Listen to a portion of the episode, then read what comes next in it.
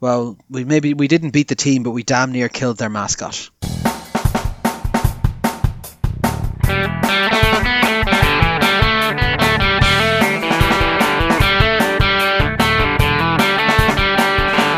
So hello, and welcome to All Four Quarters, your one-stop shop for news, views, and overreactions to all things NFL. It's Christmas time, and there's no need to be afraid unless you're one of the several teams that are now eliminated. Hey, we got Connor here, we've got Ronan, Hello. and we got Sean.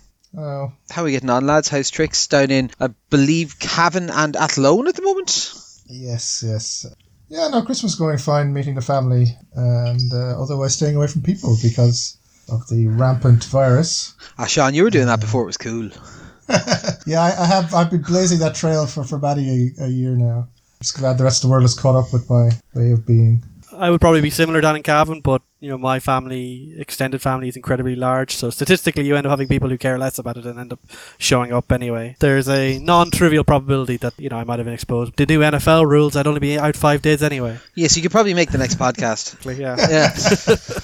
managed to managed to avoid it so far, but I will say one of the my sister's partner got it over in London but was asymptomatic and is now cleared of it. But it meant they couldn't come over for Christmas. But I got my booster shot today, so happy days. I'm I'm hopefully more immune now. Or I've got superpowers. One of the two. Yeah, overall it's been been a fun if a bit more quiet Christmas period than we're kinda used to. Although I suppose we've been travelling all over anyway, so uh, fingers crossed uh, we all stay safe enough to you know keep powering through into January football. Which actually for a number of teams, and it's probably where we're going to kick off the news, might be the first time in a long time that they've played January football because we will have teams who are not in the playoffs playing January football, just not very relevant January football. So we'll kick off with a look at some of the playoff permutations now we're kind of two games to the end of the regular season. I'll kick off with the afc and then fitz you can kind of lead in the nfc so what do we know in the afc so far? We know that kansas city have won the afc west and they have locked in a playoff position but what that spot is is still yet to be decided. It's airing towards the one seed but there's some bits need to go for that. So what's up for grabs? The number one seed kansas city are in the lead for that. They have to play cincinnati and denver. Uh, they get the number one if they win out. Realistically it's most likely i would imagine that if they win one of those they'll have it. If they were to beat Cincinnati, I could see it a relatively dead rubber game against Denver, but we'll see. Tennessee are in the mix. They have the head to head over Kansas City. They're a game behind. Miami's coming to them and they're at Houston, but they're also still short handed. Buffalo at 9 and 6 are in there, Indianapolis at 9 and 6, and New England at 9 and 5. So there's a couple of ones in that fight. Realistically, when we look at this, what do we think? Tennessee maybe have a shot. Like, though that's an easy enough schedule they've got in front of them, and they're only a game back, right? Tennessee are the king of tiebreakers. They have the head-to-head over Kansas City, over Buffalo, and the Colts. The only team that would win on a head-to-head is New England, and it's a rather unusual situation uh, where Kansas City, New England, and whoever were also in there, it might be interesting. I think New England would win a three-way tie on their AFC record because the conference tie record is the one that comes after head-to-head. Uh, but right now, look, Kansas City, they're in the driving seat, but they probably have really tough matchup against Cincinnati this week that we'll talk about later. And then Denver, like they're not a, like not an automatic win for Kansas City. So Tennessee, even though they've obviously been quite bad for the last month or so, they have Miami, a tough enough challenge against a team who's currently the number seven seed. After that win that they had this week in San Francisco, Tennessee are very much in the running to potentially get Kansas City if they have any slip up. Buffalo, Indianapolis, New England, look, there's an outside chance those guys could catch up, but right now for me, it's probably likely Kansas City and Tennessee are the only one, the one I think would have a realistic chance given the other guys have, have to make up a two game deficit at this point. I would think with the form that the Chiefs are in, I mean the Bengals are tough. I think they'll they'll be comfortable enough against the Broncos, and I the Titans. I mean, yes, on paper the Texans are an easy game, but they did lose quite badly to them earlier in the season. I mean, it is dependent on how much they get their their offensive piece back and stuff. So I think the Chiefs are the f- favorites of one seed. I'd be very surprised if anyone else um, got in there, which is amazing considering where we were at the halfway point of the season, where they were looking like they weren't even going to make the playoffs. So it's quite an impressive run by the Chiefs and makes them, I mean, yeah, makes them favourites to, to go all the way to the Super Bowl if they have home field advantage uh, throughout the playoffs, which is going to be big in an AFC in which everyone is quite tight together in terms of their quality. Okay, so we'll, we'll, we'll look then at AFC North, which I think is a very compelling one at the moment. Obviously, we mentioned there Cincinnati are going playing Kansas City this weekend, and then they've got Cleveland the week after. Realistically, this looks like it's setting up for a very exciting end. If they lose to Kansas City, there's a strong chance that we might, and the Browns win at Pittsburgh, then we'll be looking for a kind of a playing for who gets the AFC North title on week 18. So I think the AFC North is pretty fun.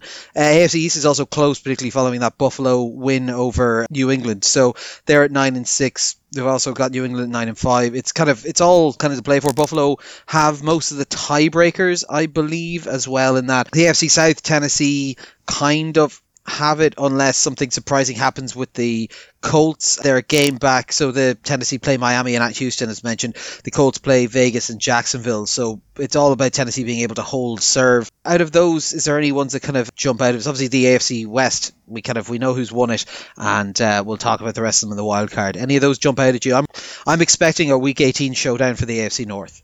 The way the AFC North has gone this season, all the teams are fairly close to another. I think it would the only justifiable ending is it's going to go down to like a last minute field goal, probably in the Browns Bengals game, I would think. I mean, it's amazing the Browns season has been all over the place, and yet if they win their last two games, they're probably going to win the division, unless the Ravens can manage to beat the Rams. I think is, is the big game that the the Ravens could the Ravens could still steal the division. They could get to ten and seven, basically, is, is the thing there. But given the way the AFC North is, it, it just has to go down to the end. It's been the, one of the craziest divisions I think I've ever seen, where no none of the teams have looked anyway stronger than the other ones, and each have looked very vulnerable at times, especially to each other. Expect the the big Ohio showdown between the Bengals and the Browns could, could be a decider and could go to, all the way to the finish. And it would be amazing if the Browns pull it off. But I mean, it also would be amazing if the Bengals make it. It's got all the storylines going for it. So that's the one I'm kind of looking out for. The other ones I think are pretty much locked up. I can't see the Bills dropping in the East, and the Titans surely have enough of a lead in the South to hold on there. That's it. Fitz the the AFC East is now interesting. So both at nine and six, but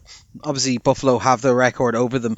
They've got Atlanta, who are mm, uh, at the moment, and the Jets, who have you know fun fun moments, but are not particularly strong. Whereas New England have what Jags, followed by the Dolphins. So it's kind of they're looking for Buffalo to slip up here, really, right? Of course, both these teams will be relevant for the wild card spot if they don't win the division, so they're likely playing hard no matter what happens this week. Yeah. Uh, but look for Buffalo, the Atlanta, the Jets. You would expect them to beat those two teams. If they can't get that done, then you know a lot of the kind of hope that we've gained over the last couple of weeks will probably be extinguished quite quickly. And yeah, for the side, Tennessee just need to take care of business after that win against San Francisco. I think we can expect that they get at least one win. So yeah, the Yeah. AFC North where the action is most likely to be. But look, if Cincinnati pull off the upset against Kansas City, that will pretty much be wrapped up as well. Yeah, and then the wild card obviously we say losers of Buffalo, New England, Tennessee, Indianapolis, and then Cincy, Baltimore, Pittsburgh, Cleveland will be kind of in there alongside Miami, the Chargers, Las Vegas, surprisingly still, and Denver.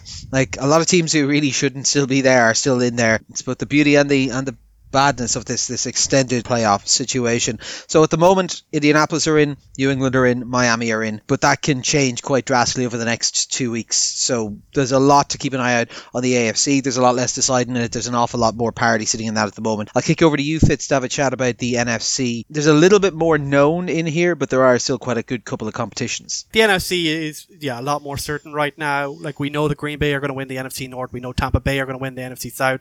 We know that Dallas are going to win the NFC East, and we know that one of Arizona or the Rams is going to win the NFC West, and that both of them will be in the playoffs regardless. So in terms of what we actually need to look for over the last couple of weeks, like the big thing is probably the number one seed. Green Bay are in the driving seat here. They have a one game advantage over all of their rivals.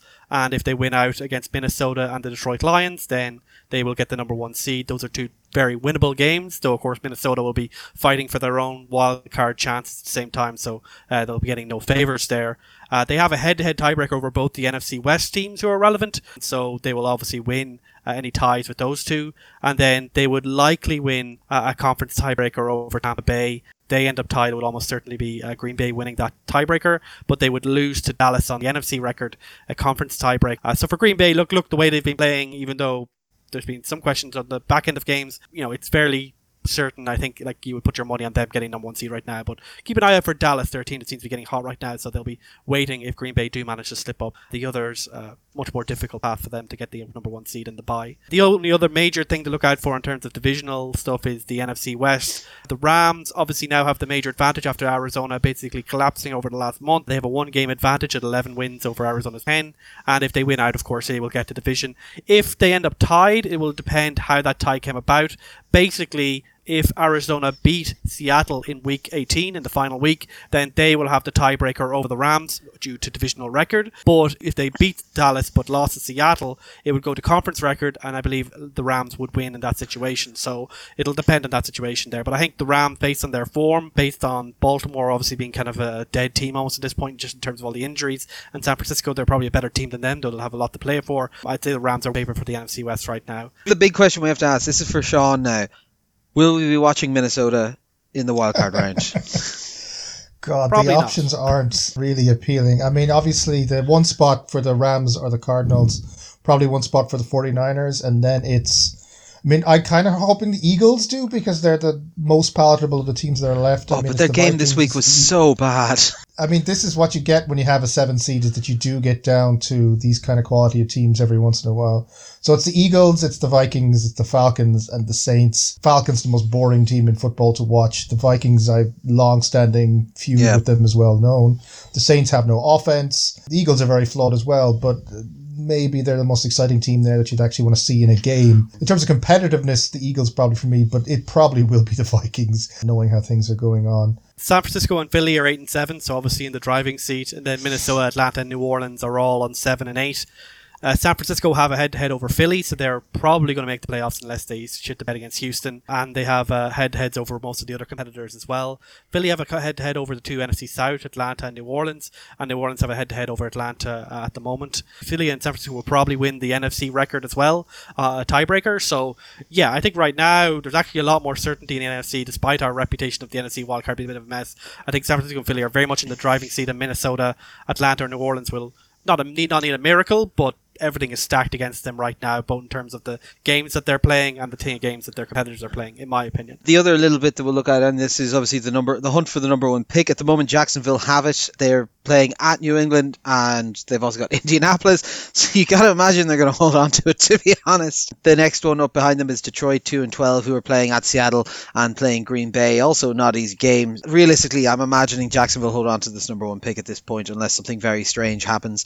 yeah, like look, their loss to the Jets in rather embarrassing fashion pretty much lock, rock, locks it up for them. And look, Detroit have an outside chance, but if someone was to get a shock win, it'd be more likely to be Detroit than Jacksonville, based on what we're seeing for the last two months or so. Uh, other news in the league COVID 19, a record 106 players were put on the COVID list on Monday, with over 500 in total for the December. This is more than there was in the entirety of last season, which is a lot. So, a couple of notable players uh, Carson Wentz, Mike Evans, Matt Judon, Julio Jones, Bud Dupree. There's a few other ones, obviously, each team has their own kind of ones who no one knows, but is actually a key special teamer and stuff like that. The big move this week in the COVID stuff is not just the scale of it, but that they've decided to amend their own return to play restrictions to match the CDC's movement to a five day instead of a 10 day isolation period. This means that, you know, players who are recovered, asymptomatic, and all that kind of stuff, regardless of vaccination status, will be allowed back after five days. This means what we were looking at beforehand with the likes of Carson Wentz going onto the COVID list would have meant that he was gone for 10 days and would miss the next two games, which are obviously key to them figuring out their playoff seeding and, and so on. Whereas this means now it might just be one game he missed if he ends up asymptomatic slash with a recovery within the time. So big change, probably good as long as you know as long as this doesn't mean that people are able to sneak back on while still infectious or things like that it's probably good because particularly when you're coming to playoff periods you don't want to be missing players for multiple weeks if possible. Yeah particularly some of those players although some of them have not maybe played up to up to scratch. Julio Jones the last month of Matt Judon in particular popping to mind. You don't want to be sitting in a spot where you suddenly lose a starter for two weeks during the playoffs. And if this works and doesn't increase any infections then that's a positive I think for the quality of play we'd see in the playoffs Certainly don't disagree that would probably lead to better football, uh, having players more likely to play. The scientific basis for this change from the CDC is somewhat questionable, but we won't get into the debates of how uh, American corporate culture is now influencing public health. Uh, but the uh, you know the NFL, unsurprisingly, is following the official advice from the CDC, the Center for Disease Control in the US, and they say that five days of not having symptoms is, is sufficient, or five days after your uh, initial test, if you now have no symptoms, you're allowed back out. So it's not even restrictive as that. They are now following that. And the big thing, obviously, there is for the unvaccinated players, where previously they were basically mandated to have 10 days out, so probably missing at least one week off in two weeks. Now, unless if you get caught on the Monday, you're likely to get you're likely to be back into the squad if you happen to not have symptoms uh, after that point. Of course, that is relying on the fact that players will accurately and honestly give their symptoms, and even within the guidance issued by the NFL and the NFLPA, there was a kind of suggestion of what fully recovered would mean. You know, if you still got like a little bit of a you know a cough or sneeze, does that count or not? And they seem to be erring on the side that you know they would make a judgment call on that. So I don't know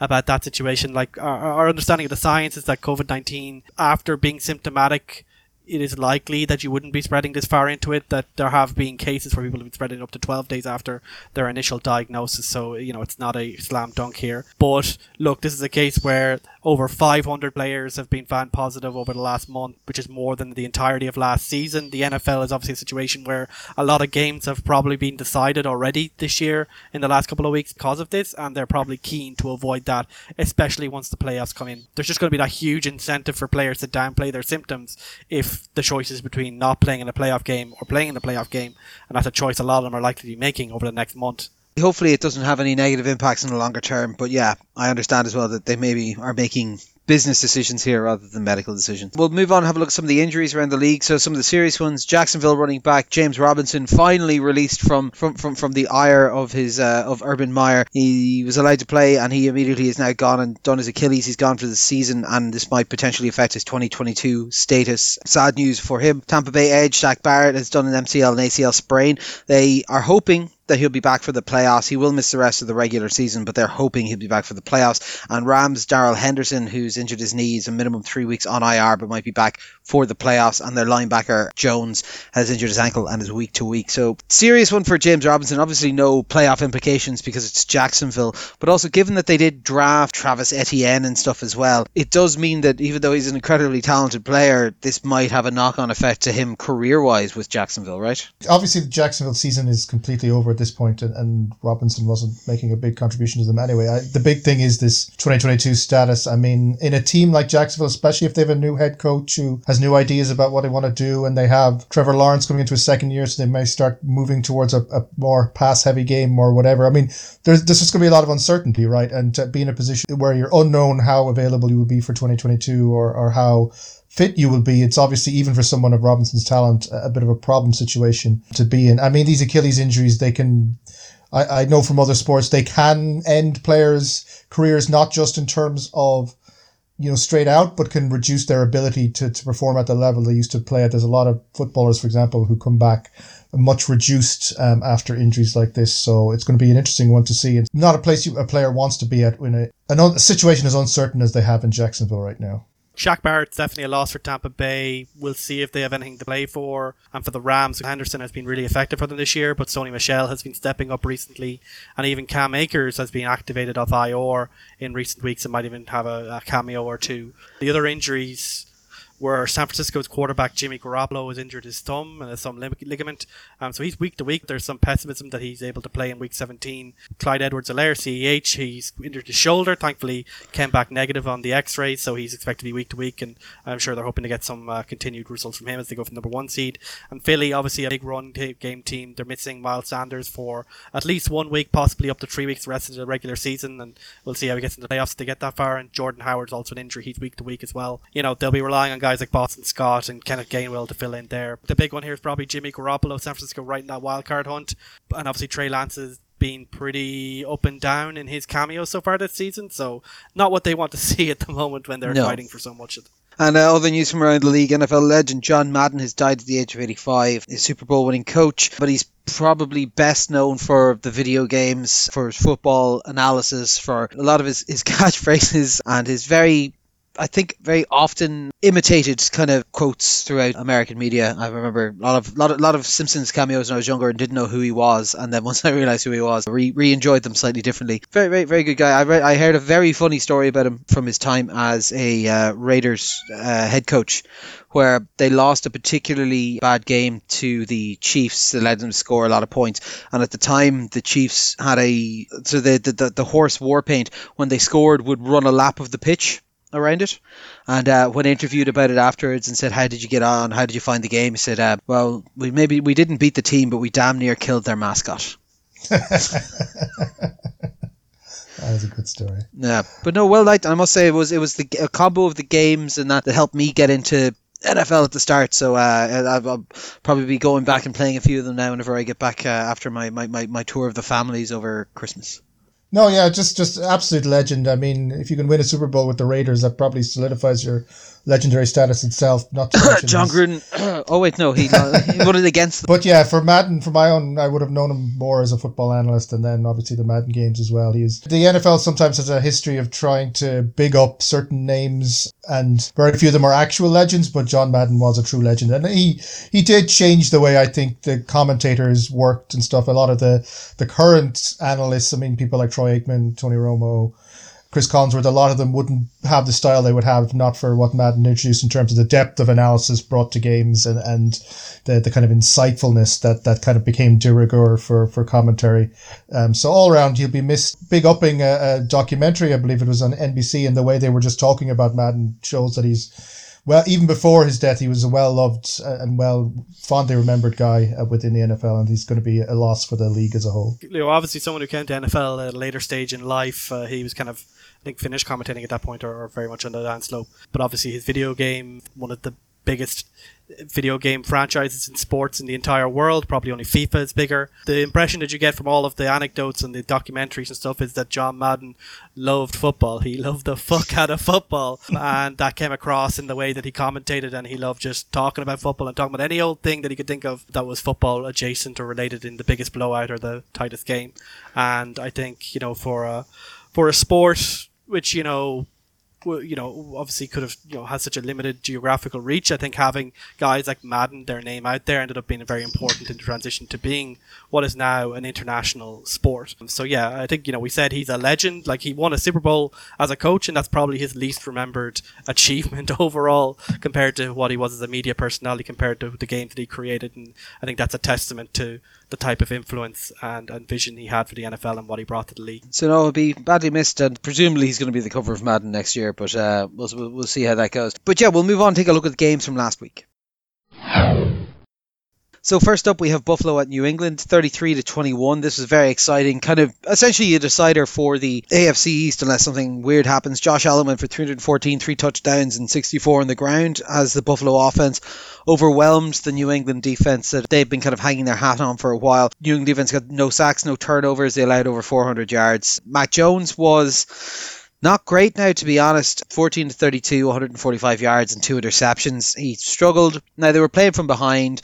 They weren't able to really get the run game going as they wanted. It very much felt like, as we said a couple of times, that like as good as this team has been and how they've been able to scheme around stuff like this is still a rookie quarterback. He's going to make mistakes. This was one where it just didn't seem like it was going to be in them again.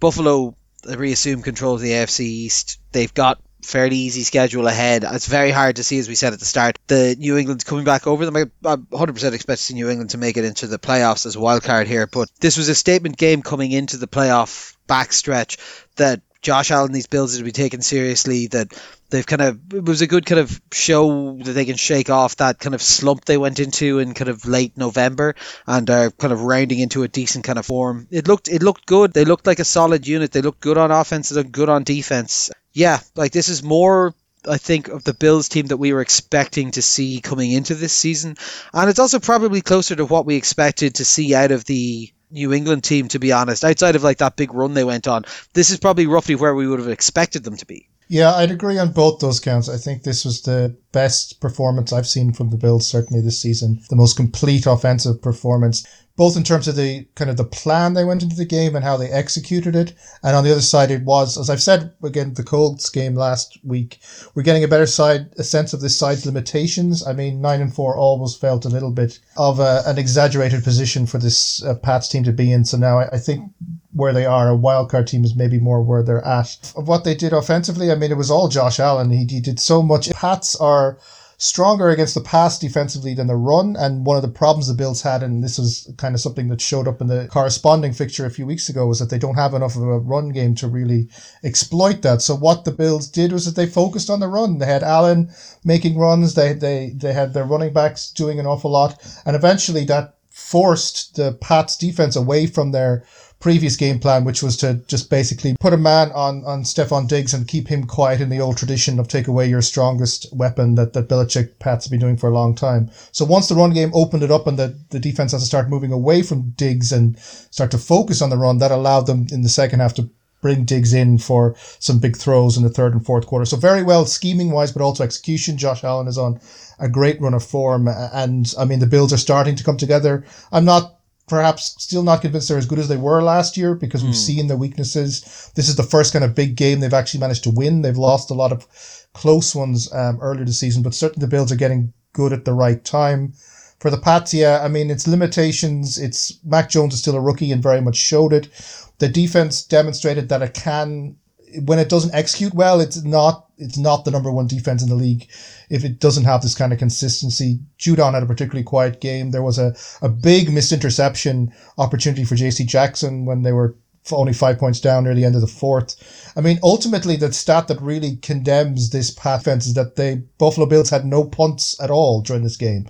Like they literally could not get the Bills offense off the field, which ultimately cost them. And in that final drive, there were multiple like third and tens and, and fourth down conversions. They just couldn't stop the Bills when it mattered. And for a, a defense that had been vaunted as much as they have this season, this was a kind of a big smack in the face of maybe you're not as good as you as you expect to be. So for me, I think the Bills are going to win this division.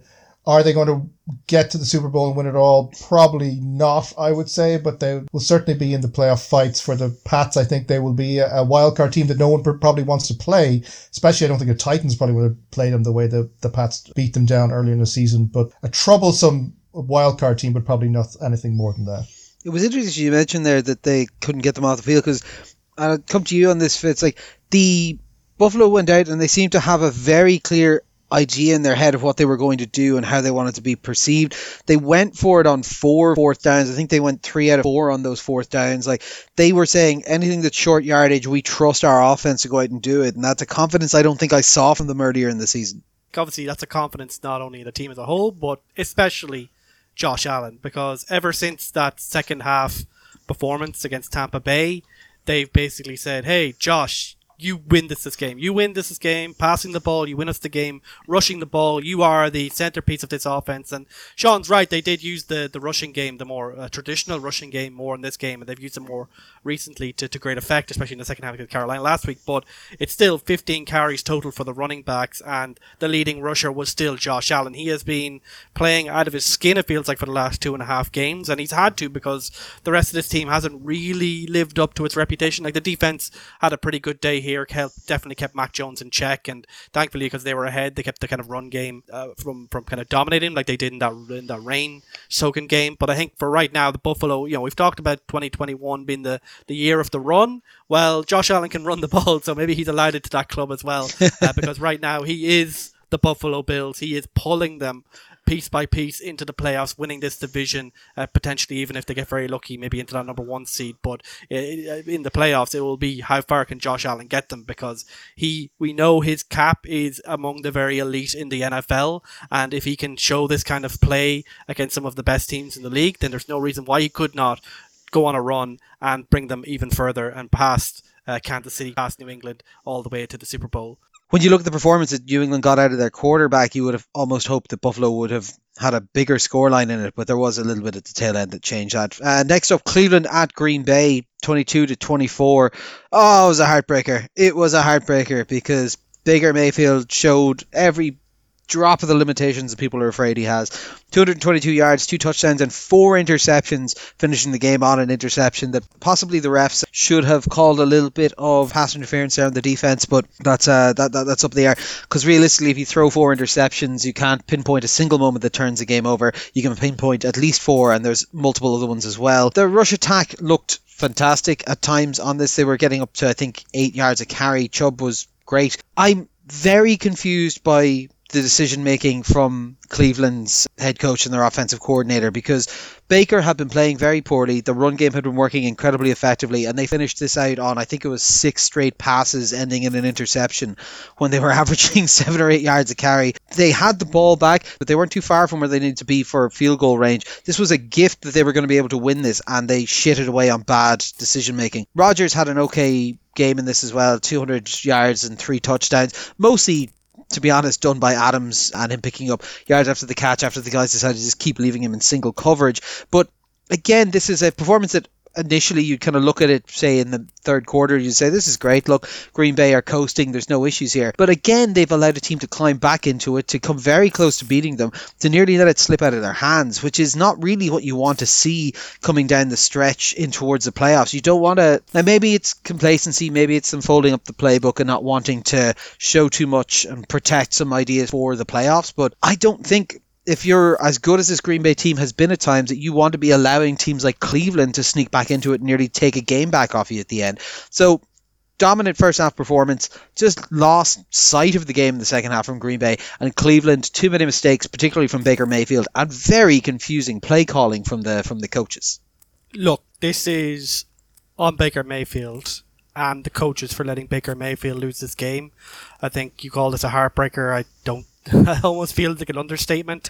Like we know that the Cleveland Browns, after the season they had last year, given what they did in the off season, given how talented this team is on paper, to see it basically being completely thrown away, if you pardon the pun, by Baker Mayfield, it was depressing. I was watching this game on the big 60-inch TV. I was, I was I was casting it from my uh, my phone, and I, uh, you know I'm not a Cleveland Browns fan, but I felt uh, maybe a smidgen of how bad it felt to be a Cleveland Browns fan at that moment. It just felt absolutely devastating to see your quarterback completely undermine a team which should have won this game you know the co- the defensive coordinator could take a couple of shots as well because they left Davante Adams in single coverage. But look, at the end of the day, this was Baker Mayfield.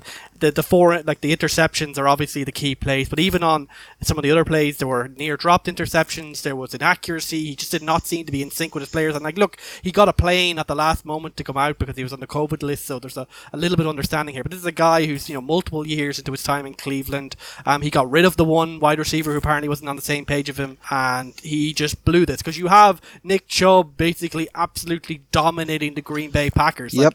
Like 8.8 yards per carry, 128 of the 219 going to Nick Chubb. He even had 58 yards catching the ball as well. Like this was a dominant performance. Like Nick Chubb was like leaving everything out there, and the defense, which was put in an unfortunate position in the first half, and as I said, you know, the defensive coordinator definitely has to take a hit for failing to account for Davante Adams. I don't know how that happened, but they tightened up in the second half. They let, like, they kept Green Bay to three points, and ultimately that wasn't enough because their quarterback destroyed several scoring drives. And yeah, it's just, I don't know what, like, you know, I really want this team to win. There's so much to like about them. They're a team and a, a franchise and a city which seems to have gone through so much in terms of football, in terms of having their team ripped away from them, and to see it like their playoff chances now hanging by a thread because of a loss like this is uh, is truly devastating. And I think you know Sean has been on the Cleveland Browns and been out on them uh, for a while now, and I think he's probably been shown to be right in that case.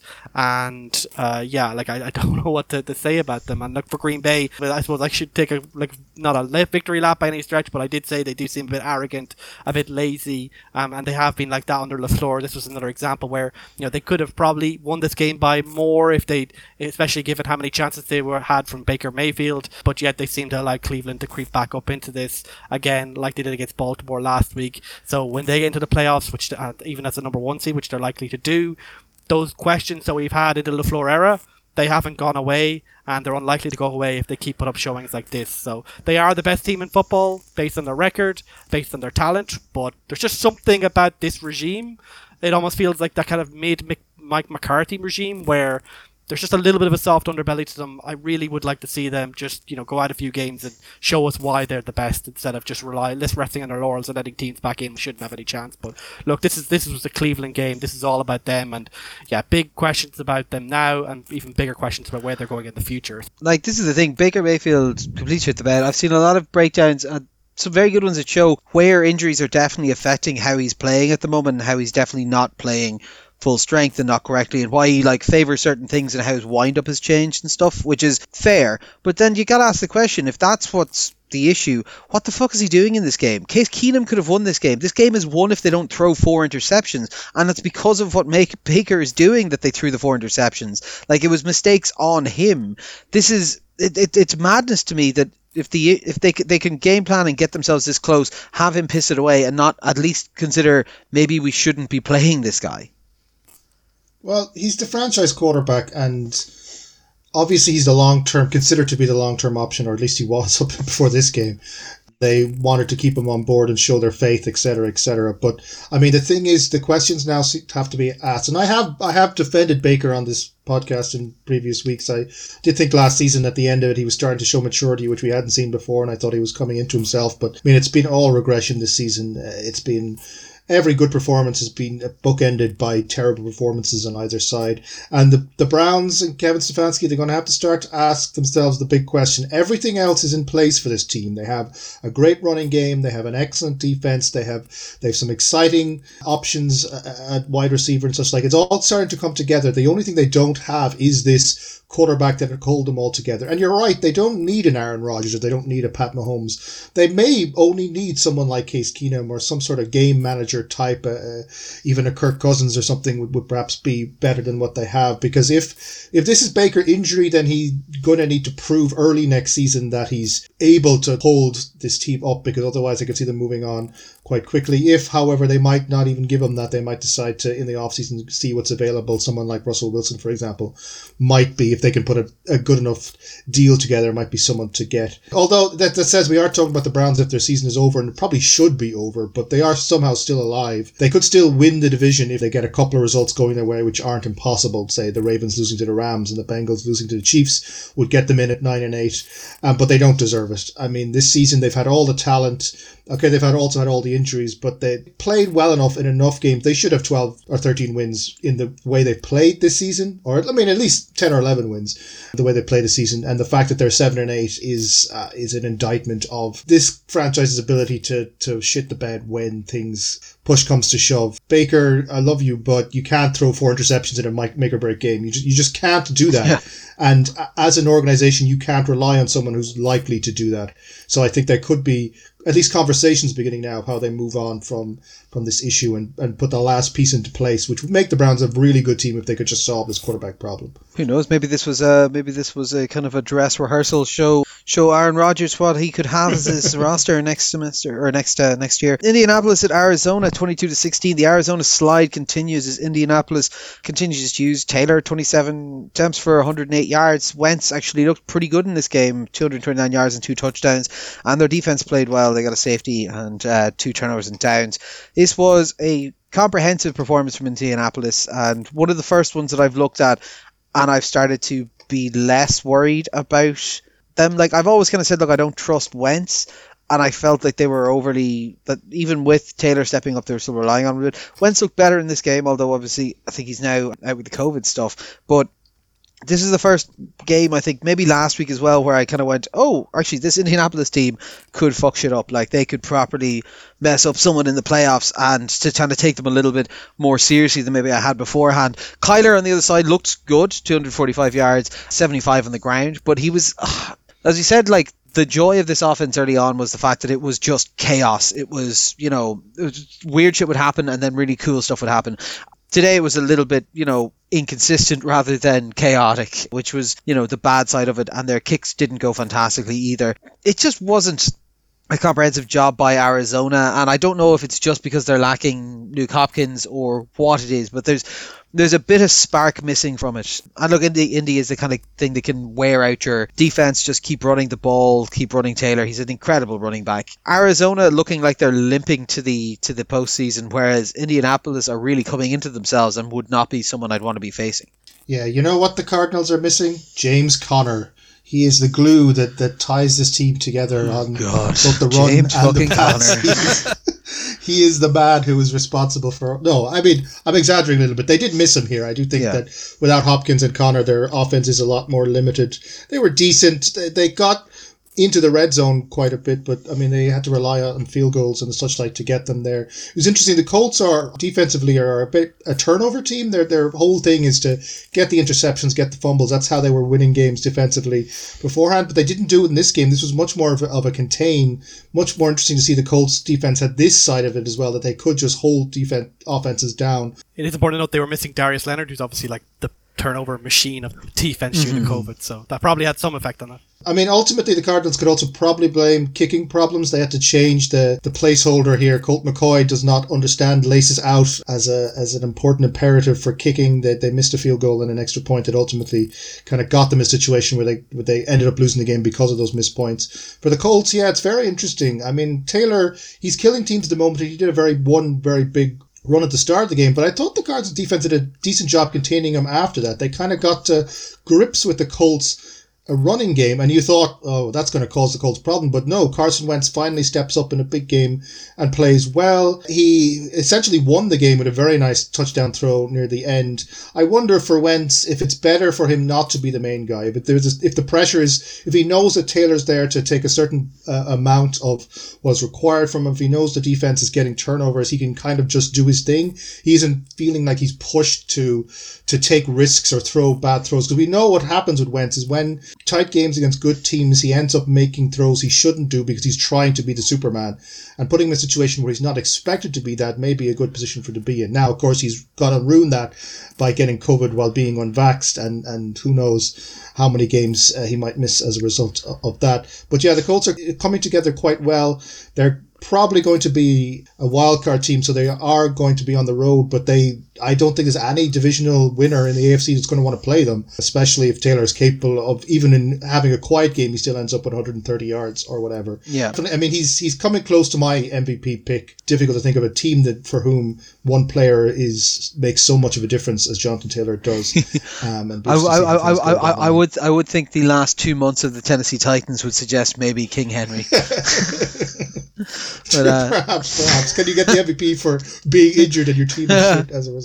The the absence of can be proof of, isn't it? The, wins, yeah, wins without replacement. Yeah, yeah. Uh, next up, the Chargers at Houston. Lol, Chargers, twenty nine to forty one. Houston decide, you know what? It's time to teach these Chargers how to play some football. Rex Burkhead, who Jesus Christ, Jeff Burkhead. I, I was like, genuinely looking at their running backs was just like, what? Burkhead. There was a couple of other ones that were just names that I was kind of surprised were still knocking around. He went for 149 yards and two touchdowns. LA Chargers defense missing Bosa, but presumably missing 10 other starters because they just did nothing in this game. Mills, who was quarterbacking, went for 254 and two touchdowns. Did a decent job might actually be pushing, maybe not for a starter role, but definitely pushing him way into being a into being a long term backup anyway. Houston just looked pretty good. Uh, the Chargers, I'm very confused by how this ended up this way because look, they didn't do fantastic well. They settled for field goals when they should have maybe gone for touchdowns and stuff like that.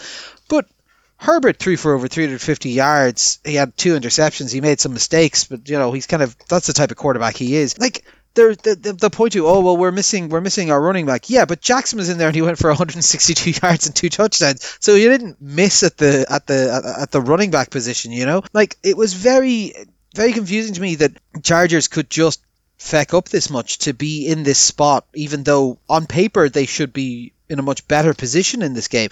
Houston, on the other side, like had no no business at all being in this game and just said no we're going to do it we're going to we're, we're, we're going to prove that we're worthwhile that we're a team not to be messed with i presume they've basically spent it all on this game and they won't be able to surprise anyone in the next two weeks but who knows like the thing is I, I so wanted to just be laughing and be like the Chargers have charged and they fucked themselves over and they've made a massive mistake and they had a fumble and stuff. But like realistically, to be fair to them, Houston actually played up in this game as much as the Chargers played down, I think two losses. Uh, first a tragedy and now a farce. And, like, look, there are reasons to, you know, give the Chargers some rope. They were missing a bunch of players through COVID. They were missing Austin Ekeler, Mike Williams, Jalen Guyton, Corey Linsley, a few other guys. They're missing Bosa in this game, and they're missing Derwin James. And on the defensive side, at least there's maybe an argument that if you strip out Bosa and James, this is actually one of the worst defenses in the league. Certainly against the run um, which they were earlier this year, and not that great against the pass either. But this is a team that is stacked with talent. They have Justin Herbert, someone we consider to be a you know a future potentially Hall of Fame quarterback if he reaches his potential. They had Justin Jackson running well, as you mentioned, though he did fumble the ball in a key point in the second half. They still had uh, Keenan Allen there, so it's not like they have that many excuses here. This is just classic charging. Like this is a team that we should love. Like the entire NFL should be in love with the LA Chargers. They're an exciting team. They have so much going for them. And yet, every time that we get into them this year, they seem to shit the bed. They shot the bed in an entertaining fashion last week against the Chiefs by going for all those fourth downs, but at least that's part of their identity. But here, they just, they got bullied. They got bullied off the field by the Houston Texans running Rex Burkhead. Like, Rex Burkhead's been getting 20 plus carries in nearly every game for the last month, but in most of those games, he's got like 60 yards or something like that. In this game, he goes for 100, nearly closer to 160 yards, 149 yards, two touchdowns, and in the second half, when the Chargers were desperate to get back into this game, Houston were just like, nah, nah, we're gonna just keep running Rex Burkhead, and you can't stop him. And it's like, what kind of pathetic team do you have to be to lose to that? And like, look, just just, just to contextualize this, Rex Burkhead outrushed Jonathan Taylor, who Sean has just said is possibly his lead for an MVP candidate, and this is Rex Burkhead, which says everything about how bad this Chargers defense had to have been playing. Like they were awful, and they let the Texans dominate this game and run down the clock. Made Davis Mills, who's actually been pretty solid, and he, you know, as you say, maybe he'll be in a camp battle maybe next year for the starter position. But obviously, we don't expect him to be like the next Tom Brady or Russell Wilson. But at least he looks like someone who isn't going to turn your team into a complete crap fest. But yeah, like look, Houston, they played well. They stuck to their plan, and they've had a couple of games where they've looked like not like complete embarrassments. I think if they keep when they've kept games close, where they haven't got blown out in the first half, they have managed usually to be somewhat competitive. But to dominate a game like this, to dominate a team that is ostensibly a playoff a team and a team you wouldn't want to play, it's just embarrassing for the Chargers. And I think all this year there's just been something off about them, in ter- whether that's Lombardi as the OC, the going for fourth down in some situations, just taking a little bit too far. Like we agree with mostly, but sometimes going too far. There's just I don't know. There's something about team that they just haven't got rid of that chargering even with the Staley era and uh, yeah you know sometimes history repeats itself and yeah the Chargers they're just going to keep charging uh, so well done Houston.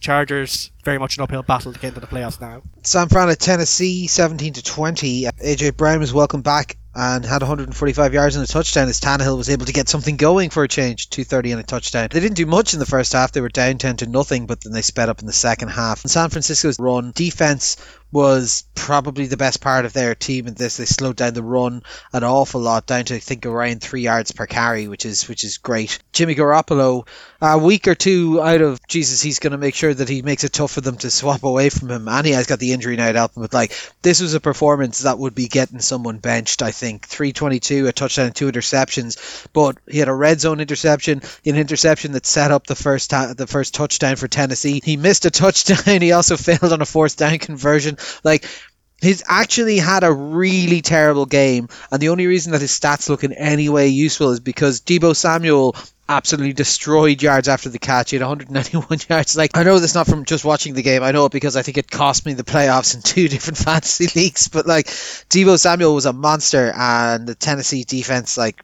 kind of held Kittle in check. This was overall, this was a mediocre performance from Tennessee with a bit more pass action happening now that Brown is back. That was able to take over a San Francisco team that's pushing its way into the playoffs because their quarterback shit the bed repeatedly four or five times, and that's the only reason that Tennessee won this game.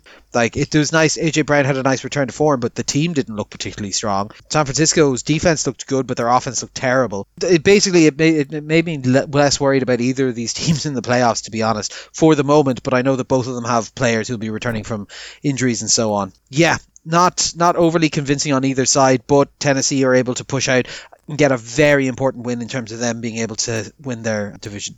This was a look at two playoff teams who are quite interesting and have some nice pieces, but are flawed, and those flaws can be exposed and, and often were exposed uh, in this game. I mean, I don't know which side to really start on. I mean, for Tennessee, we know that this isn't the real Titans side. We know that they're basically in a holding pattern, trying to just pick up enough wins that they can, when Derrick Henry comes back, they can, can impact in the playoffs. I mean, they probably the division. I mean, they're probably one more win for the division.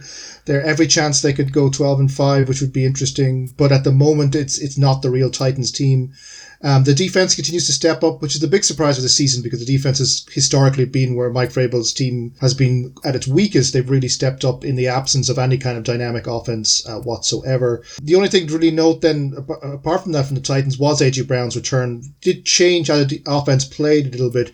Not necessarily about him, although he was kind of did have a number of big catches, but also using him as a decoy. The Titans love having. They used to do this with Henry all the time as well. Is to use the threat of Henry or in this case Brown to pull defenders a certain way and then run the play the other way. They they were quite good at that, and uh, the more they can bring that back into their game, bring it to the center point of their game, the more dangerous they will be.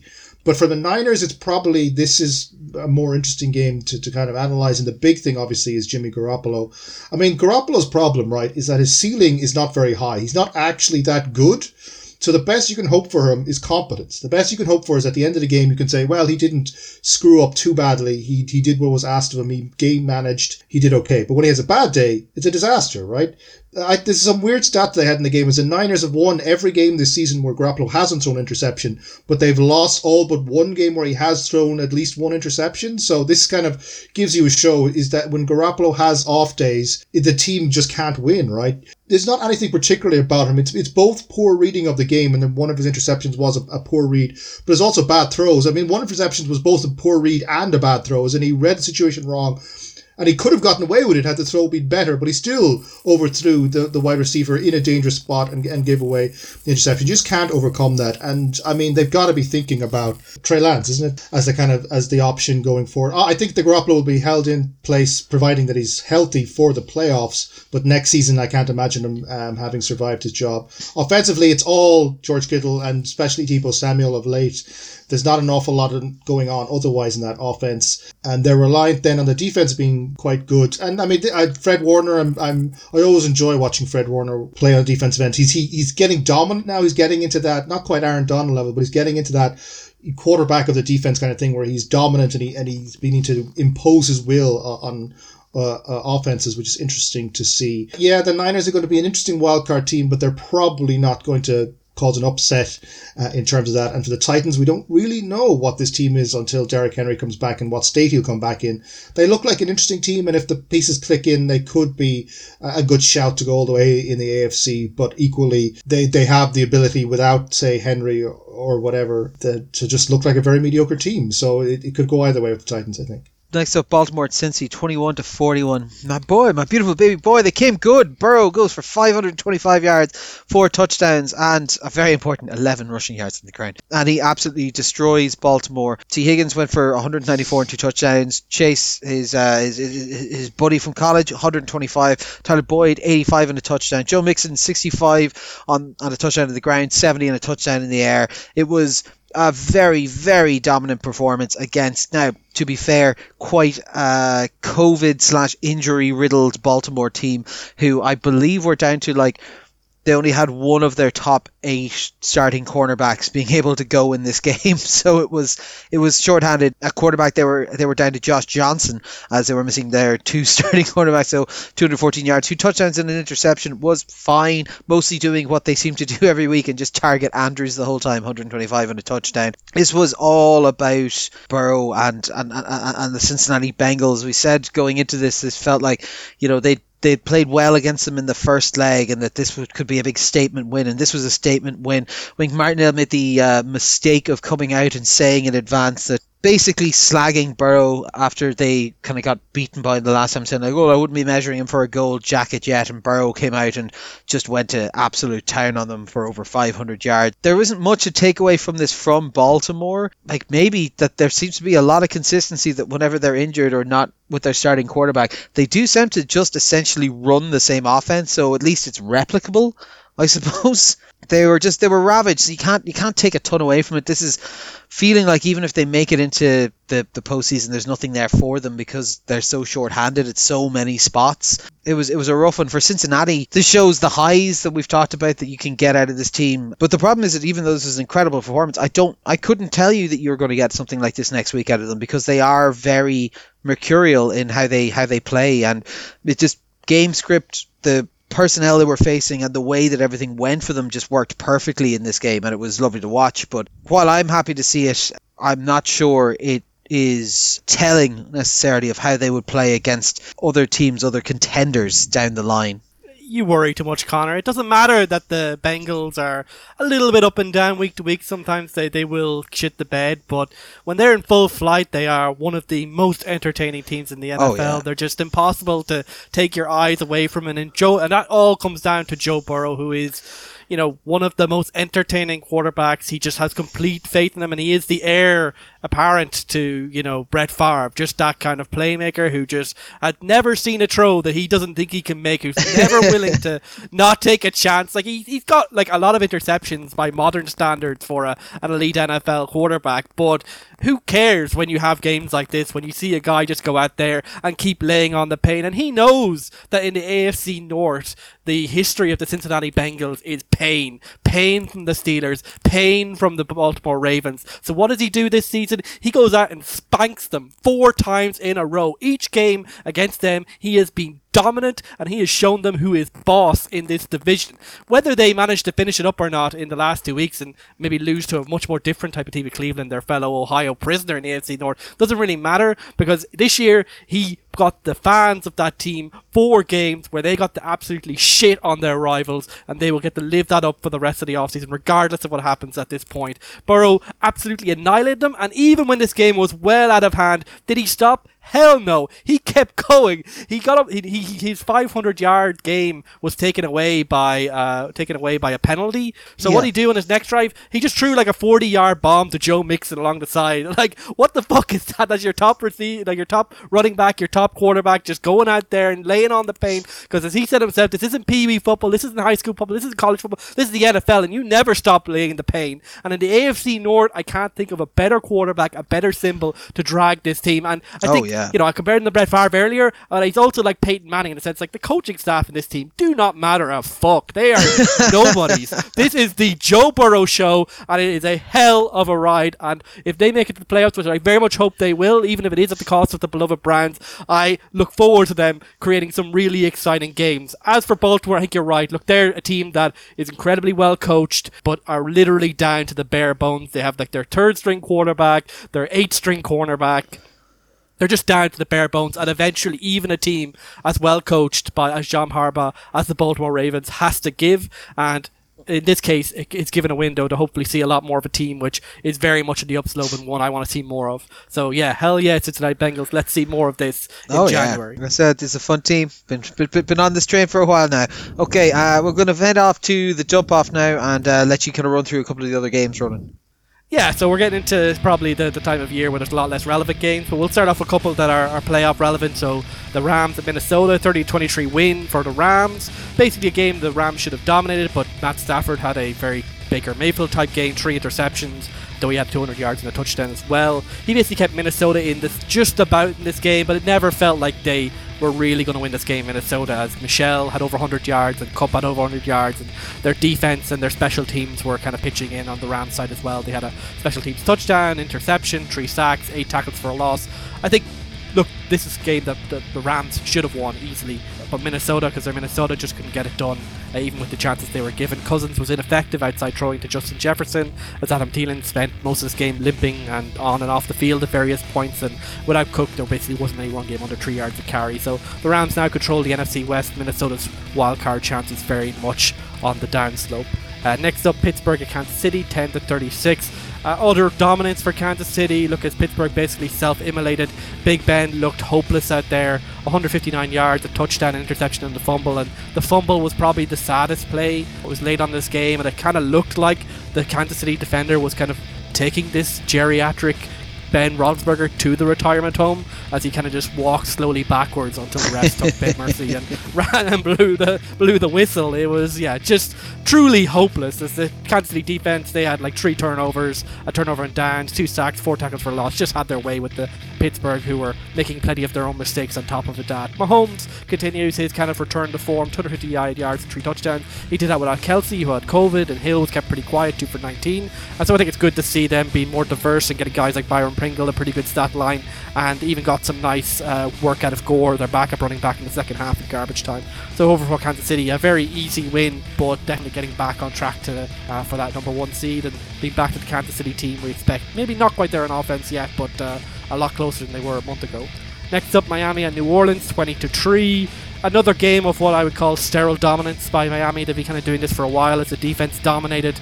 Two interceptions, eight sacks, six tackles for a loss, around 164 yards allowed. But look, New Orleans, they were down 22 players in the COVID list. They were starting Ian Book, uh, who was uh, not good, but you know, he was also behind a ramshackle offensive line, so I don't know how much you can take about that. As Miami, they realised all we have to do is shut down Kamara, who had only 59 yards, and the job is done. Tua was tidy outside of an interception, but they did have rely a bit too much maybe on trickery to get this offense going. But Jaylen Waddle came back from COVID, 92 yards and touchdown. He is very much a breakout star for them this year. Uh, Miami now in the seventh seed. Let's see if they can hold on to it. They're not really a team I love, but you know they're a team that obviously keeps winning, uh, so they're definitely in with a shot. New Orleans just a bit similar to Baltimore, just being too ravaged by COVID to really be a factor at this point. Next up, Denver at the Vegas Raiders, 13 to 17. Uh, I said it. Look, if you start Drew Lock, you lose, and that's basically what happened here. Is Las Vegas won the technically relevant bowl because I don't think either of these teams will make the playoffs or deserve to go to the playoffs. But you know they got the win. Drew Lock was terrible, 162 yards, didn't have any turnovers. That's about all you can say in favor of him. As the run game was completely taken away by the Vegas Raiders, only eight yards net for them rushing the ball. Carr was okay, except for two key turnovers, particularly the pick six that he threw late on in the first half, which basically is why Denver were within a score at the end of this game. But thankfully, he had Josh Jacobs dominating 110 yards, and the defense was obviously highly effective. They only allowed around 160 yards total, so they kept the contest in hand and didn't lose much because of Carr's incompetence there. But uh, look, the Vegas Raiders are alive, but I don't know how much longer that would. But they're a pretender, let's be honest. Next up, Detroit at Atlanta, 16 to 20. Atlanta keep their dim playoff hopes alive because the tiebreakers are mostly against them if they do get the ties and stuff. You know, a, a four-point win against the Tim Boyle-led uh, Detroit Lions because Jared Goff had COVID. 187 yards, a touchdown for Tim Boyle. Uh, he had also an interception. Wasn't great, but obviously the interception at the end is what killed off the uh, Detroit comeback attempt. Ryan was okay. He's not a bad quarterback. It's certainly like a team like the Browns or someone like that could certainly look to trade for him. But hey, at least Pitts is getting back into form after having a bit of a mid-season slump. 102 yards here, uh, moving towards some t- rookie tight end records apparently. But you know, teams are finally shutting down Patterson on the run game, so that's why Pitts is probably getting more work. Uh, Detroit leaned on the rush game, and Amon St. Brown has been a nice uh, breakout star for them in the last while 91 yards and the touchdowns. And they had a nice uh, special t- teams throw by, by Fox, their punter, but just not enough juice overall. And maybe a little bit conservative in that field goal at the end instead of going for the uh, tie uh, earlier. But uh, look, Detroit, they're, they're fighting against all of the lack of talent. Great offensive line, more interesting next year. Atlanta uh, I don't think they're going anywhere next year. Next up, Jacksonville at the Jets, 21 to 26, a battle for the number one seed, which the Jets eventually uh, lose, win, depending on your perspective, as Jacksonville let them win by failing to gain five yards at the end of the game, four downs, couldn't get it done. And allowed the Jets to win this, and basically wrapping up that number one pick outside of something miraculous happening. So the Jets get a win, which is nice for them. Lawrence and Wilson, very similar days in the sense that you know, they were better, but still not very inspiring, and you still have to have major concerns about both of them. Uh, Lawrence at 280 yards, but at least didn't stop the turnover stretch been on. Uh, but ultimately, as we said, wasn't able to get it done in the key uh, fourth down drive at the end of the game. Wilson had a really nice rush early on for a touchdown, very fun to see, but was only 100 yards passing and had very little outside of that. And they're both still very inaccurate, both still very on poise. So big questions about both these teams because you know you want you want your quarterback to do well against what are obviously two very poor defenses. But let's see if they put more random, maybe where they can develop into something more than what we've seen this year, the rookie. Uh, but for the Jets, at least they have Michael Carter back, the rookie running back. He had over 100 yards, and unfortunately for the Jacksonville, they lost Joe Robinson earlier, as we talked about earlier. So uh, a few blowouts here for playoff uh, team teams go to the playoffs. Washington at Dallas. 14 to 56, a Sunday night nightmare for the Washington team as Heineke and Allen were basically pummeled to an early grave by the uh, Dallas defense, which is turning into quite the scary unit. As DeMarcus Lawrence has come back, we know Trevon Diggs is the leader in interceptions. Micah Parsons is the defensive rookie of the year, potentially the defensive player of the year. Two interceptions, five sacks, five tackles for a loss, around 250 yards allowed, and their special teams even pitched in a touchdown just dominant from end to end against what was a pretty moribund Washington offense. Dak seemed to get back in the saddle here, 330 yards, four touchdowns, and this game was over at halftime, 7 to 42. And the humiliation was so great that it effectively elicited a fight on the Washington uh, sideline between. Uh, Jonathan Allen and Daron Payne. You know, that line that we thought would be so much fun uh, seems to be turning on itself at the moment. Next up, Giants at Philly, 10 to 34. Philly took their time in this game. It was 3 3 at half time, but eventually They got the run game going, 30 rushes for 130 yards and the touchdowns. Hurts was effective, particularly it was a nice touchdown to Smith where he came out of the pocket and kind of got him into the corner. So that's a nice connection and you know, maybe a few less flags would be nice for Philly, but overall, I think, you know, when Sean talks about why we like Philly as the other seven seed, at least they have an identity. At least they have something that they're good at and something that could see them win games, which can't be said for many other teams like Atlanta and New Orleans right now. On the other hand, Giants are basically completely missing in action. Glennon was terrible when he was brought in to replace Fromm, who had also been terrible, and it's just inept. And Saquon is also just dying in this offense right now. So just a, a team that's very much in need of the off season and perhaps a refresh. But uh, yeah, very little for them to hope for at the moment. Tampa Bay at Carolina, 32 to six, a trivial win for Tampa Bay. Brady was effective, 332 yards and a touchdown. Missing Mike Evans, missing Chris Godwin, missing Leonard Fournette. Didn't make much of a difference. Was a bit slow and steady, but Antonio Brown's back at, over under 100 yards. Whatever your moral views on that, it's good for Tampa Bay winning games, and the rush game was effective with Ronald Jones being okay. The key shot uh, being okay as well. Carolina, on the other hand, are spiraling. Uh, they're operating a QB carousel, usually the sign of a team that's truly in the pits. Like Darnold marginally better than Cam. 190 yards plus 11 rush versus Cam's 61 plus 42 rush, though Cam threw an interception. But there's basically nothing left to cheer for in Carolina. It's just a team that just desperately needs to have the season over and then ask major questions about what the direction of this team is at quarterback. You know, just a very disappointing year overall. And finally, Chicago at Seattle 25 to 24. Big Dick St. Nick delivers the Christmas miracle for the Chicago Bears and the New York Jets because they have the Seattle first round pick. 250 yards and touchdown for, St. Nick, but mainly it's all about that last drive, the jump ball touchdown to Jimmy Graham, and then, well, even I will admit, as Seahawks fan, a really cool fun looking two point conversion for Damiere Byrd, where it kind of almost Matrix style, taking account of this new film. But look, Seattle should have won this game. They had a field goal that would have put them 10 points up and basically ended the game. They missed it, and they were also just generally bad. Wilson, another poor game, 181 yards and two touchdowns mediocre again. But you know, the only nice thing for Seattle is Rashad Penny's been breaking through the last month or so, 135 in touchdown. He's been surging. But yeah, given that you know they're going to be you know one of the bottom 10 teams in the league, and that pick has already been used on Jamal Adams, and he's been injured for the last two seasons. Just very depressing times in Seattle town. But based on what I'm hearing, probably not going to get the change you expected uh, uh, coaching. So perhaps a change coming at quarterback. Not great news overall. But that's the uh, dump off for week 16. Talk to you next week. Perfect. And let's move on and look at the games for next week. So, first up, oh god, Tampa Bay at the Jets. Gone for Tampa Bay across the board, Sean. Yes, the the Bucks are much better than the Jets, and that one bad game against the Saints aside, have been running rampant on the offensive end. The Jets are just just a poor team on both sides of the ball, and are just not going to get anywhere close uh, to the Bucks in this one. I would say.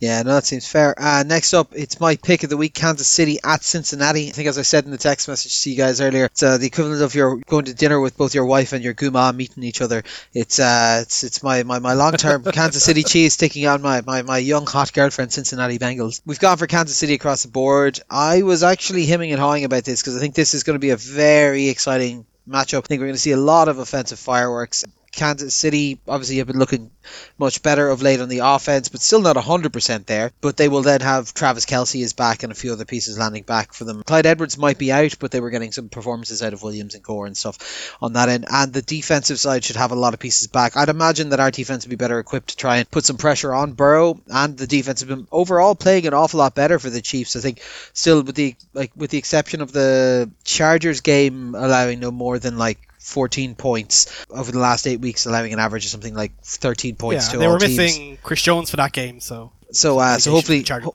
yeah, hopefully he'll be able to kind of push in and cause some pressure on here. But this should be should be an exciting matchup. Then the other side, obviously, Cincinnati just showed what they can do on offense. Defensively, they are quite strong, although maybe not as standout on that side of the ball. But yeah, no, this should just be a really exciting game, and all going well, could be a could be a preview of of, of, of- a match we get a, a rematch of in the playoffs at some point. That'd be pretty pretty exciting. But yeah, because this is KC on the road as well. Uh, whereas presumably if they were to make it in, they'd be coming to Kansas City. But uh, yeah, no, it should be should be a very exciting game. I 100% expect this to be fireworks and excitement, and hopefully no major injuries. it's essentially the big hope out of it. the Chiefs have, have matured over the course of this year. Obviously, their defense, which was a joke, uh, it felt like for the first uh, say month, has turned into one of the best units in the league in terms of defensive performance. You know, there is a chance here that both these defenses have had good games that it could turn into a more defensive minded game. But like, let's be honest, we don't want that. Certainly, as a neutral, I don't want that. I want to see Pat Mahomes.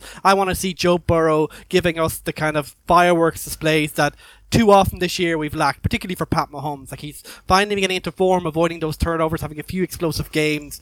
I want to see more of that. I want to see him take on this defense because it's a defense which traditionally in Cincinnati has been about playing what's in front of them, an effort defense, and basically preventing uh, big plays. So that's basically where Kansas City have struggled this game. But you know they get Kelce back hopefully off COVID. Tyreek Hill's obviously in there. Uh, the run game's working a lot better. So if the run game can get going with uh, CEH if he plays, but otherwise Darrel Williams and Gore, then you know they can open up those that big action and see what they can get done here. Because you know what I want to see is both these quarterbacks show us what they're capable of because we know if they're both at their peak when they're both given the chance they make big plays big bombs and we have a big game of fun here uh, for both teams so Kansas City because they're more standard and more consistent and they've obviously in a great run of form and Bengals are just recovering from the skid they were on uh, about a month ago. I think you have to favour them here. But like, look, both these teams on their day can't beat anyone. So I want to see them both have their day. I kind of edge towards the Chiefs simply because I think the Bengals defense, well, not. I mean, it's it's not bad. It's certainly perhaps in the top half. It's it's not as strong as the other units. We've got two good offenses and the KC defense, and I think the Bengals defense is a step below that. I'm particularly thinking about their cornerbacks, which are quite talented but are capable of having inconsistent games and can get beaten on, on long throws. So it'll be interesting to see how KC offense actually plays this defense. That'll be one of the interesting questions um, to look at. But I think there's just that talent differential there is going to be the difference in this game. I think should be fun. It wouldn't blow me away if we ended up in a kind of uh, a, a Chiefs Ram three years ago Monday Night Football kind of situation of high scoring with a lot of defensive turnovers and just a lot of fun. Next up, Giants at the Chicago Bears. We've gone for Chicago across the board here, Ronan. Yeah, a relevant game for any playoff stuff. So look, Chicago have a bit of fight in them left. They obviously won against Seattle. They weren't great against previously, but at least they were putting up some points. New York are just moribund right now. They're doing nothing. You know, Saquon does nothing. Their quarterbacks are backups. Just nothing really there for for New York Giants. So Chicago rack up another win here. Miami at Tennessee. We've gone for Miami across the board. Look, they're on a win streak. Although that said, they haven't played a really a starting quality quarterback in the entirety of the run, win streak so far. Tennessee have not looked great, as we said. They've gotten the receiver back, but look, they still didn't look very good. Miami in the hunt, obviously, to try and uh, lock up a wild card spot, and I suppose in theory push up, but probably not. Whereas, yeah, just Tennessee, I think, are still not there. I still view them as kind of a limping monster that needs a few pieces to come back before they're to be worried with. Although it is the kind of thing that Miami, I while they've got the win streak, I'm not 100% convinced on them. I'm not convinced on this on this Dolphins team either. I mean, the schedule that they went through was quite soft. I mean, basically only the Ravens were the only kind of good team that they've beaten that seven game stretch. So I think here's when we're going to get to see them. They have to play the Titans, and then uh, I think that the Pats coming up uh, as well. So it's it's.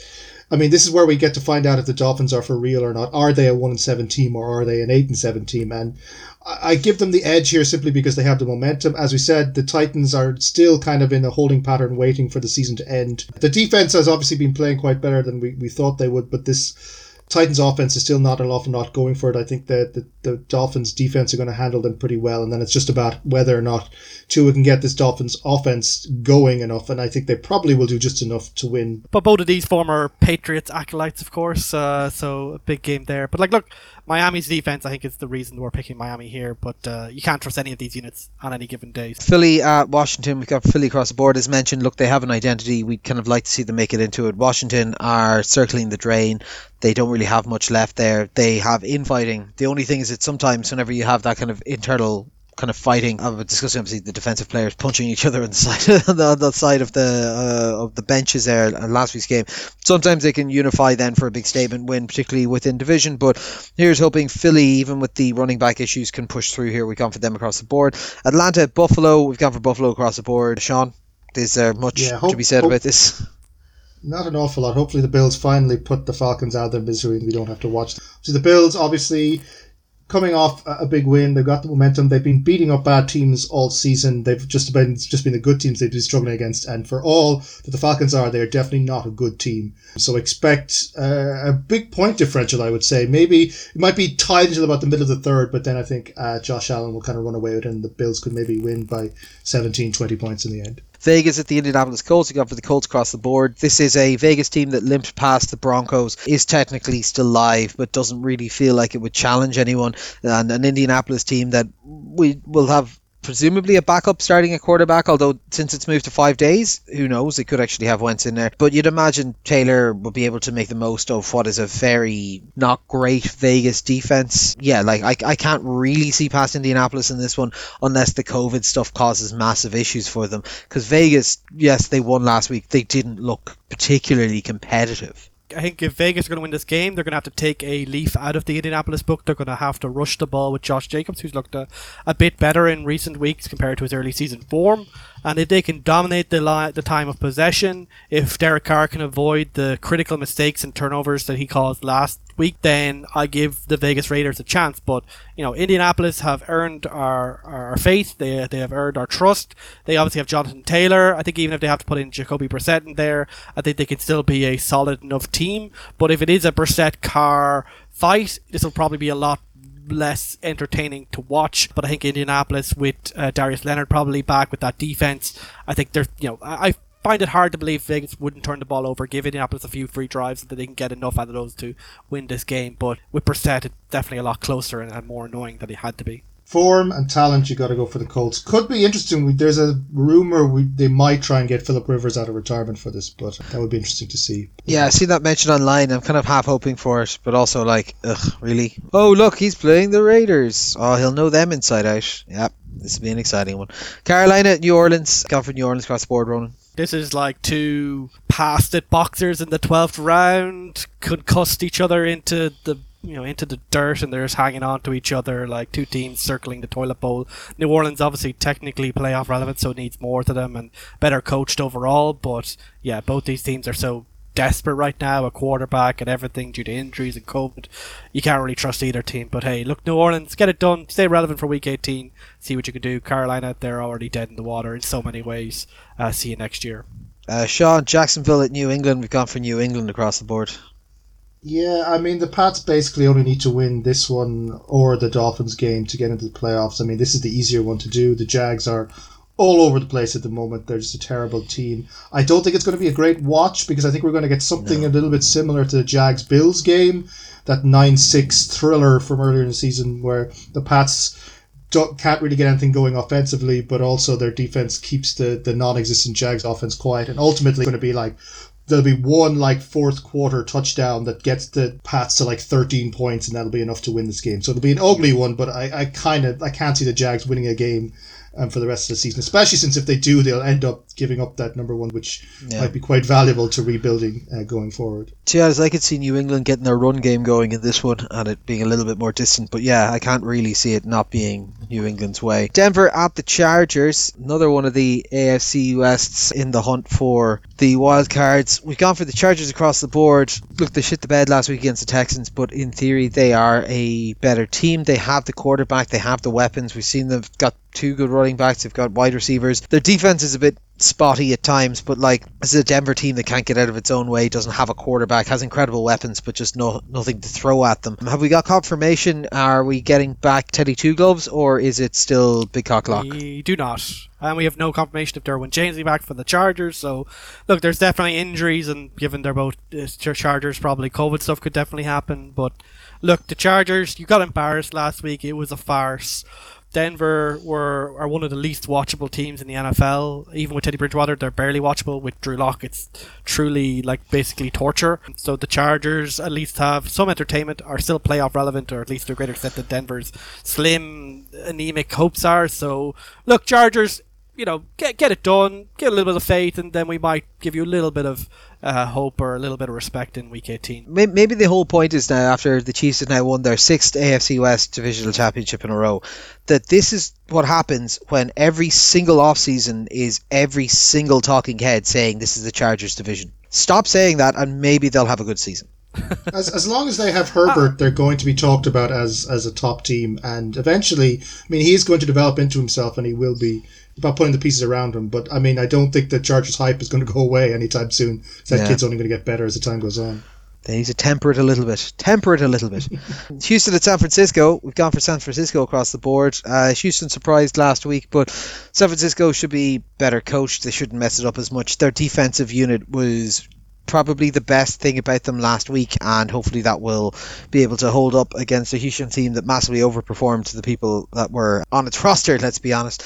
Additionally, look, we don't know what's happening at quarterback for them. If Garoppolo is there and they just kind of give him a very vanilla, don't have him do too much stuff, that's probably a good formula. They bring in the, the, the, the rookie and get him for a bit of a run out, that's a little bit more of a wild card element. But you got to imagine that if this San Francisco team is going to push its way into the playoffs and be able to do anything, it has to be able to figure out teams like Houston. So we're going to go with San Fran in this one. Uh, Rams at Baltimore, we've gone for Rams across the board in this one. Baltimore and an injured dog. The Rams are pushing their way towards trying to fight for the number one seed overall and have really started to come into themselves, even though they have a couple of injuries that are going to impact them here. Even though they're on the road and it's a big travel, it's a very informed Rams team we're looking at here. You know they're playing well except for last week. Uh, Stafford just had one of those Stafford days, and they're playing a team that's absolutely devastated from top to bottom via injury. Now, obviously, huge uncertainty about who will or won't be back for Baltimore Ravens, and the Baltimore Ravens have made a habit this year of turning games they have no right of being in into close games. Uh, think of that Green Bay game a couple of weeks ago. So, I would never count the Baltimore Ravens out, but Rams should win this game, and if they don't, then both them and the Cardinals to me should be teams that we really shouldn't invest too much faith in as we get into actual playoff football. So Rams, you know, prove that you're a legitimate contender, that your preseason hype was worth it. Baltimore can stop them and win this game. They'll stay alive, obviously, for playoff purposes, but also uh,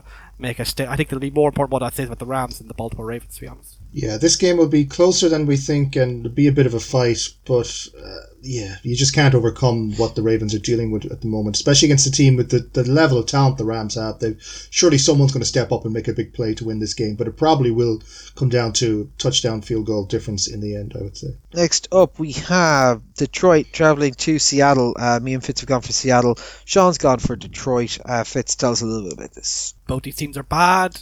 Yep. Seattle are hoping to do something at the end of the season. Rashad Penny's playing well. Russell Wilson isn't playing well, so maybe run the ball a lot. Detroit hope to get Jared Goff back. Maybe put up another solid performance like they did against Arizona, and they could definitely win this game. But both teams playing at the string. Detroit have a bit more ambition to them right now. Seattle could easily collapse here. You know, Okay, just your wait for pick of the week is up next. Arizona, Dallas. Me and Fitz have gone for Dallas, and Sean's gone for Arizona. This is a game where the form book says that Dallas should be heavily favored. They finally had a game where the offense looked like its old selves against Washington. Their defense is truly turning into one of the most fearsome units in the league. They have absolutely annihilated some teams off the face of the earth recently, albeit two of those came against Washington. And Arizona's offense has been very, very iffy and uh, inconsistent recently. I think, you know, Sean picked on something very important then with the lack of James Conner and, and DeAndre Hopkins. 'cause I think, you know, they're the two guys that you can trust in the close when, you know, it's a tough yard um, or a tough catch. Those are the guys that Kyler Murray has traditionally, you know, handed off or, or thrown the ball to. And all they really have left are for lack of a better term, the finesse guys, the AJ Greens, the Christian Kirks, the Rondale Moore, so he's currently injured as well, uh, and the Chase Edmonds, a running back. The guys who, if you give them a pocket or if you give them some space, they will absolutely, you know, devastate you and give you, you'll give up a really big chunk play. But if you force them to catch in contested situations, if you give them a stacked box, they are usually quite well controlled and contained. So that's the problem for Arizona right now. Like they're a team that, a bit like the Rams in the middle of the season, just look a bit soft, a bit uh, erratic, and of course that kind of comes down to the fact that their offensive game plan is very much, you know, supposed to be controlled chaos. But you know, if the chaos isn't creating those big plays, creating the chaos for the defense, basically, then they look lost, and they don't have the players who can actually win one on one anymore. And Dallas's defense has shown that they are capable of going man to man, man away, man a one on one, and winning their battles. Micah Parsons can do it at linebacker. He can do it defensive end. DeMarcus Lawrence has come back and looked like his dominant self over recent weeks, and that's a very scary proposition for the rest of the NFL. Randy Gregory has been effective from him on the other side the defensive end. Uh, their defensive tackles have been solid, um, and Trevon Diggs has obviously been the, the, probably the defensive back of the year. Obviously, a boom bust type of player, which is probably not exactly what you need in this game. But you know, given what Kyler Murray has been doing recently, wouldn't be surprised to see him throw a couple of picks to Diggs. And on the offense, like, look, they have so much talent uh, on offense in Dallas. It's hard not to see them continue to be bad. We're seeing some of these teams like Buffalo and Kansas City figuring it out, evolving, and Dallas maybe have shown signs of doing that as well, and that they're reaching next evolution where they can take down the things that you know were slowing them down early this season. So if they get the pass game going with Dak, then that will unlock everything else. Maybe they should have more Pollard than Zeke because Pollard is at this point looks like a better running back. But overall, yeah, Dallas they're on form, they're looking powerful, their defense is very scary, and Arizona just like a team that's spinning around and isn't able to go one to one with uh, these types of teams at the moment. Sean, you have some faith left in Arizona. I'd be interested to hear what that what, what what's yeah. It, I think it's more. I think it's more about the fact that I don't trust this Cowboys team. Look, I mean, do we forget the fact that this Cowboys team, for especially on the offensive end, had a good six or seven weeks where they looked pretty mediocre. I mean, they were dealing with injuries, sure, but they but they kind of felt that there was no dynamism there whatsoever. I like, I okay, admit that the Cardinals are in free fall a little bit. Their offense kind of stopped working, but I like their defense. I think that defense will challenge the Cowboys in a way that the Cowboys don't like to be challenged. They're still they're still the Cowboys at the end of the day. They're still going to have that soft core where, where someone gets at them. The all that the various politics upon which that team is constructed begins to fall apart, and, and everyone begins to realize that they're you know everyone's afraid of making mistakes. The Cowboys because they realize they could be kicked out um, if they do, and I, I think that does hold them back. And this is a game in which Cardinals feel their season is slipping away. They maybe try and get things together for you know a big game. Their defense is, is better than we think they are, and the Cowboy. I mean, I also I mean, okay, the Cowboys defense is explosive, but I think we've talked about the fact that they're not actually as decisively that they have big plays, but they're not necessarily consistently powerful uh, in games uh, unless they're beating up NFC East teams, which um, let's be honest, anyone can really do. So I, I think that we can maybe get off the Cowboys hype train just a little bit and, and talk about the fact that these are two very good teams who are probably well matched. And on the your day, I mean, I just, I don't know. I, I feel that the Cardinals have one more big performance in them. I don't think they're going to go quietly into the night. I think this is a game. It's going to be on Fox, whatever, with Troy and Joe Buck and the entire nation watching. And I think Kyler's going to show his stuff. Now I understand. You just love seeing like Buck and Troy being depressed. Yes, I do. I Sunday do love watching them be sad. Troy Aikman's sad voice when the Cowboys are losing is one of the one of the reasons I, I watch the NFL. I must admit. Very good, very good. And on, on that very technical point, I can see why you've gone with Arizona. Minnesota, Green Bay. We've gone for Green Bay across the board on this one. As I said, this is a team that is like driving hard towards the number one seed overall. Have been almost kind of you know, been absolutely lethal whenever they want to against teams, but have a tendency to take their eye off the ball, let teams sneak back into it, and maybe, as, as, as Fitz has said a couple of times, have a bit of a soft underbelly to them. They haven't really been pushed as much. Minnesota in this game, which means they will normally play pretty hard against them. Minnesota also means that they'll normally keep it to within a score at the back end of it. Green Bay are a winning team, so I can't imagine Minnesota will be victorious in this. But this is, as I said, a Minnesota team who always ends up playing things close for some reason, and a Green Bay team that now their calling card is that they allow teams to play them close, even though they shouldn't. So this is probably going to be within half a point. Yeah, objectively, this should be the final curtain for the Minnesota Vikings. The destiny, as I've said, of making the playoffs. Perhaps I was wrong, but and I'm picking Green Bay because objectively I can't pick Minnesota in this game. Like uh, you know, sometimes you just have to go with what the facts say. But yet, Minnesota against Green Bay, this was the big win that they had in the middle of the season that got some people on the Minnesota bandwagon. Like I've never been on the Minnesota bandwagon. I've obviously just seen them as a slightly above average team. But on Sunday Night Football against Green Bay, this could easily turn into a rout. Like obviously Aaron Rodgers has a thing to, or two to prove. But yeah, I think you're right. Minnesota they play weird games. They're kept in games for no good reason. Like for, for some reason, Matt Stafford wanted them in the game till the end uh, on on Sunday, and so yeah, this could get really really weird. But uh, yeah, on the facts, should be the end of the Minnesota playoff push, and Sean will be very happy. Weirder things have certainly happened this year than the Minnesota Vikings winning in prime time, though it would definitely be near the top. God, I don't have to watch this game. No, bigger blowout, please, Aaron. Uh, Sean's your pick of the week's up next. A very exciting one that will have, well, I say a very exciting one. It has a lot of implications rather than necessarily yeah, being the uh, most exciting game. Cleveland at Pittsburgh. Me and Fitz have gone for Cleveland. You got to keep the dream alive. And Sean, you've decided, fuck it, end their dreams. Pittsburgh to keep the 8 8 and 1 dream alive. Yeah, I mean, I wonder when we look back at the 2021 AFC North, will we remember this was a tough, hard fought division where all the teams were quite equal and went down to the end of the line? Or we remember all the 13 10 uh, slugfest that we had to sit through? I have a feeling this is going to be another one of these low scoring, defense heavy games where if you kick a field goal, it should be celebrated as, as if you just won the Super Bowl. It's going to come down to who makes the fewer mistakes. And ultimately, I mean, this is a situation we have to remember the Steelers beat the Browns earlier this season without having a kicker that their kicker got injured and they still managed to, you know, put up enough points to win them. I just have a feeling the Browns as long as hope lives within the Cleveland Browns, they are destined to squash it. And the fact that they're still technically alive in their division means that, that Baker's going to make a Spoken mistake. as a true Liverpool defense, fan.